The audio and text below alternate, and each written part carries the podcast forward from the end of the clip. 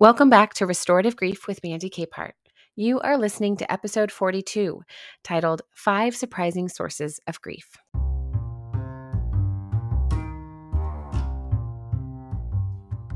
When we first think of grief, we usually think of death. There are people who have grief hierarchies, placing death at the top as the most worthy grief event of our attention. But I'm not that person. While death is disruptive, it's often also peaceful. Basically, grief is nuanced, complicated, and capable of being many things to many people, including sneaky. So, this week, I'm going to help you recognize places in your own life where grief may be hiding in plain sight.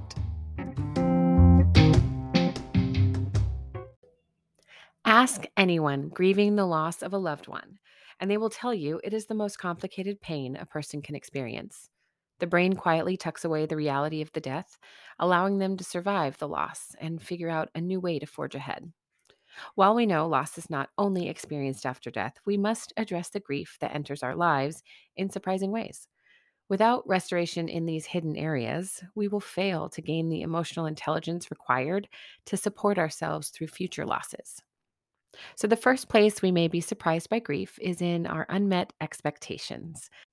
Now, I'm not saying we should sit Shiva every time our favorite seasonal coffee drink is sold out, but I do want to emphasize the importance of acknowledging our disappointments and missed expectations. Like when we show up to a job interview expecting to land the perfect position, or when we find out that our significant other no longer desires to be so significant. Our expectations of a future with those details deserve to be mourned when they don't come to pass. It may seem obvious when a romantic relationship ends, but even the loss of a friendship, online or in person, can be completely unexpected and jarring. Disappointment, as simple as it may seem, can wear us out and eventually lead to low, damn near hopeless expectations for future connections and relationships. This is not a future of promise that we want. Speaking of promises, when they're broken, they can cause big griefy emotions. And broken promises are a sneaky source of grief number two. Whether these are in the home, personal relationships, or even from politicians, a promise is a promise, and we put our hope in that. Believing we can take someone at their word and then learning otherwise takes that hope placed and dashes it against the pavement. A broken promise breaks trust and leads to insecurity. And grieving the trust once carried in a relationship is how we become trusting again for future relationships. Ignoring the grief or pretending we're fine is another mode of denial that can rob us from the opportunity to grow into a new relationship or even to repair the one at risk. The third surprising source of grief is workplace tension. Workplace tension creates so much unspoken pain because not only is our personhood on the line, but our livelihood as well being the person who identifies the dysfunction or dangerous work environment can have major unintended repercussions. And to be perfectly clear, it is never okay that a person demanding a safe environment at work is placed at greater risk of trauma.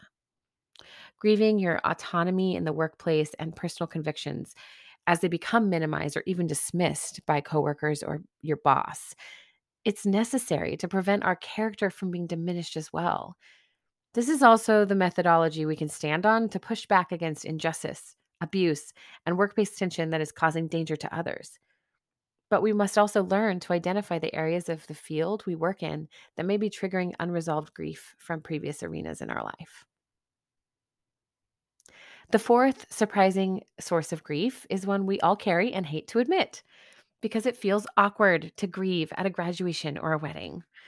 Grief over celebratory moments is often attributed to the lack of a specific person being present at the celebration. However, when we are in these public spaces of celebration, maybe something we don't have, or something we lack, or an unmet expectation is just coming to the surface. And it's not something we can put to bed and just turn on the joy to celebrate. Like finishing a great novel, the end of everything must come and the good and bad memories are not to be ignored. So, in this moment where celebration is king, asking ourselves what we gain and believing in a hopeful future for ourselves allows us to reflect on our lives with fond remembrance rather than simply wishing for the good old days or living with regrets or avoiding the celebrations altogether. I believe it is quite common to find newly married couples carrying tremendous grief for their single life, previously unencumbered by sharing a bed or a budget with someone else. And lastly, the fifth surprising source of grief is entertainment, media, and politics. You could even add social media to that list in general if you wanted to. Grieving over the loss of a celebrity or a fictional character is completely expected. We relate to them and we see ourselves reflected in their stories. We take their stories personally, and when they are lost to us, we deserve to grieve that. Pretending otherwise just builds a wall between our hearts and our emotions. And mocking anyone who is experiencing that heaviness is really interesting decision because it says more about you doing the mocking than the person who is actually experiencing their feelings. If you find that you are seeking happy comedic entertainment only and fully avoiding anything that does not explicitly carry, quote, good vibes, there's a chance you might be in denial about grief on some level. I know that's true for me. I can't tell you how many times I have rewatched Brooklyn Nine-Nine because my brain just needs respite. And it's not a bad thing, but becoming aware of this state of mind can be what leads you toward a path of restoration recognizing the trauma of the world around you, locally and globally, and understanding how changes impact your immediate life and heart is how we become engaged citizens. And that's important for all of us to heal. Understanding another's sorrow creates empathy, and that crucial tool helps us manage our own grief as well. Recognizing grief as it manifests in every one of these areas would be ideal. But since we do not live in idealism, it can be helpful to set aside time to become physically quiet and reflect on places and times in our lives that may feel unsettled or ungrieved. As a teenager, I remember sobbing hysterically when Frank Sinatra passed away. I'd actually lost my grandfather earlier that same year, and we were so close. And after I studied Frank's music for so long as a jazz musician myself, his death felt so personal. Taking the time to genuinely grieve the loss of an icon also helped me walk through the sorrow of losing my grandfather as well. It would be simple to explain away my tears for Sinatra as a simple trigger from my grandfather's loss, but minimizing my sorrow as a simple trigger dismisses the importance as real arenas of life where real emotions need attention. Usually, we look for closure to end our suffering, but truly, closure may not be available. What we really need is restoration. The idea of closure leads us to believe that grief has to come to an end for our future to be transformed. But anyone who has received an explanation for their loss still experiences the weight of grief. Answering the why doesn't actually change much, if anything. This is normal, necessary, and powerful to recognize as we progress in our grief process. The pursuit of restoration, rather, allows us to expand our life around the grief we experience as we navigate the complexity of it and learn to live with our losses by integrating them into our story rather than pushing them to the edges and pretending they don't exist.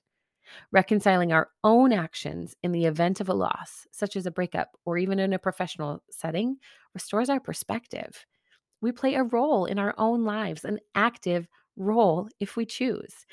This removes the concept of blame and instead allows us to engage responsibility for how we change our own future regarding any of these types of losses. We must avoid placing blame on ourselves in the face of a death, too. It's far too easy within the grief process to rationalize or play the if only game. Between denial, anger, and depression, self blame takes a front row seat as we attempt to understand the pain without the tools to distance ourselves from the responsibility of causing that pain. More often, we want to avoid and ignore the heavy emotions like this or even the questions they bring up. But what if we chose instead to allow each of those questions and emotions to have their time and then ask compassionate questions of ourselves? I believe that in that we will find the truth of restoration that allows us to grow around the pain and find integration instead of trying to bring it to finality and pretend it no longer matters. Grief never leaves us because it's an emotion, but the act of grieving can stop. In the meantime, we learn to expand our emotional intelligence and self compassion to move through the sorrow.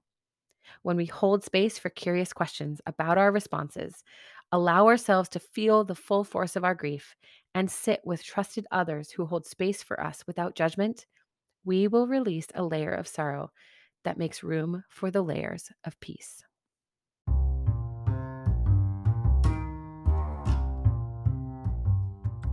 Thank you for listening to episode 42 of Restorative Grief. The more time we invest in recognizing signs of grief in ourselves, the easier it will be to see it in others. And that allows us to respond with honor and compassion instead of correction or minimizing.